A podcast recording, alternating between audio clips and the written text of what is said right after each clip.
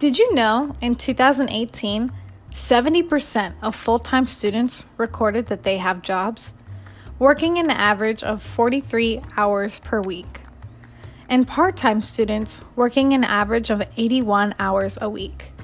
This is not including those who have other responsibilities outside of school and work, such as taking care of kids, running errands, sporting events.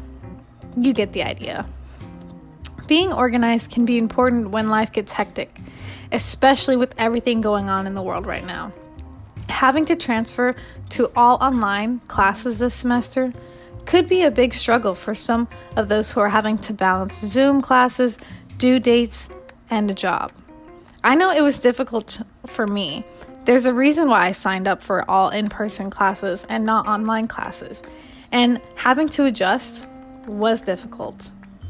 As someone who has an interest in this topic, um, I have not only put in the time to research my topic, but have taken but have been taking a professional organization course outside of Alma colleges. This podcast is going to explain methods to being organized, benefits of organization, and how to help you stay organized. It's always hard to find a starting point when it comes to organizing.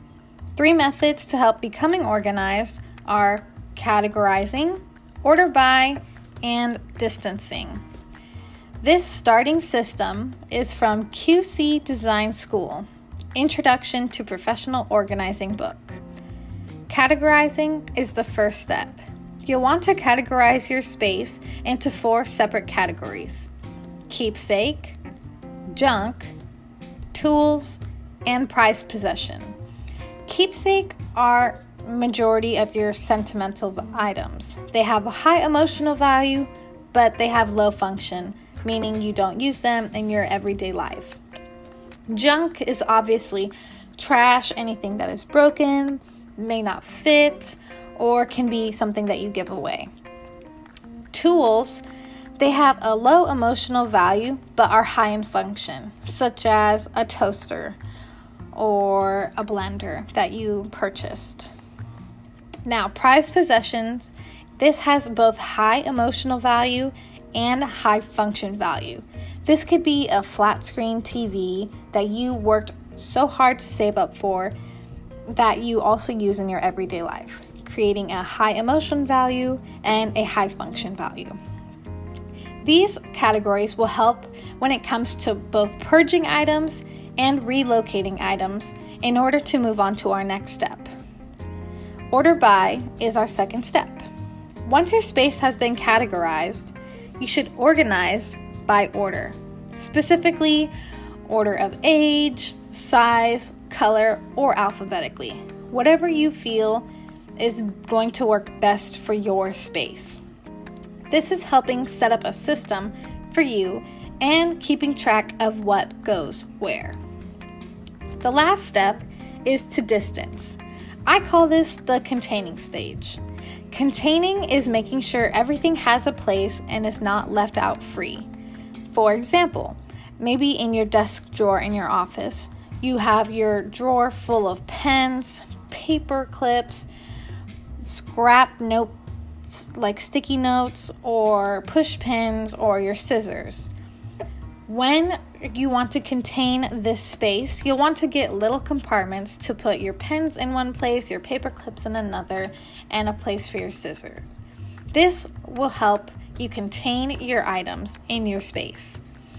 This will also be where you lay out your touch access, meaning this is what you want to do. You'll want to put what you use in your everyday life more so towards the front, making it physically accessible and easier to access versus things you might not use as much like files or social security cards, important documents you'll want to keep further away, not really close in touch access because you're not using these on a daily basis.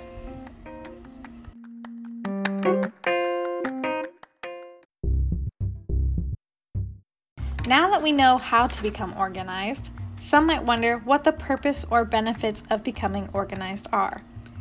It can be beneficial in multiple ways, such as reducing stress and possibly easing meeting deadlines for school or work. In the article, Benefits of Keeping Organized at Work by Marissa Walsh on monster.ca.career advice, published in 2012, the author explains that when one becomes organized, it can help reduce stress. Once you have organized your space, it makes your items become more accessible and the atmosphere does not feel as chaotic. Therefore, can reduce one's stress levels. Walsh also states that staying organized can help one meet deadlines with work or school.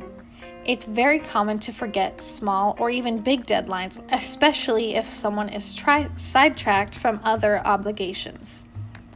When it comes to staying ahead of your work, this life skill supports creating a balance when functioning with different activities.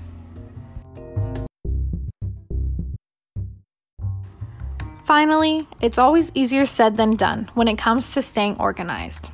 According to A.A. Milan's article, 10 Common Organizing Mistakes and How to Fix Them from It'sMyFavoriteDay.com, published in 2020, here are some common mistakes one can make and some solutions to help you avoid falling out of your routine.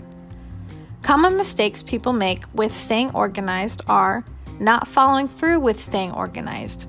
This can defeat the whole purpose of creating your system to becoming organized. Procrastinating or not making it a priority is another common mistake people make.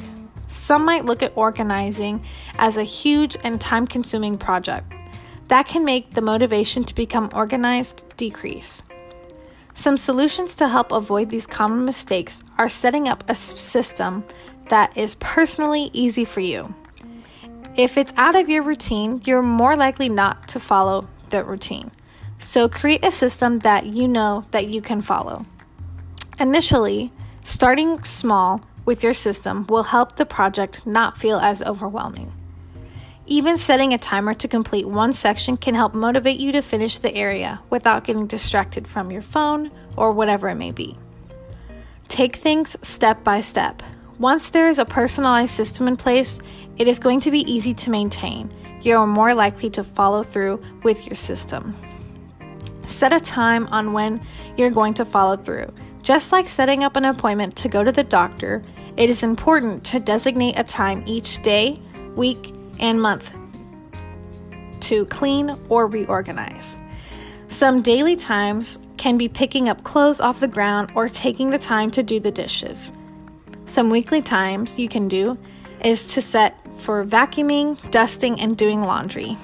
And monthly times can be deep cleaning, such as wiping down the inside of microwave or stove, or washing your curtains or purging unused items. This relieves the procrastination stage as well as preventing any relapse and clutter.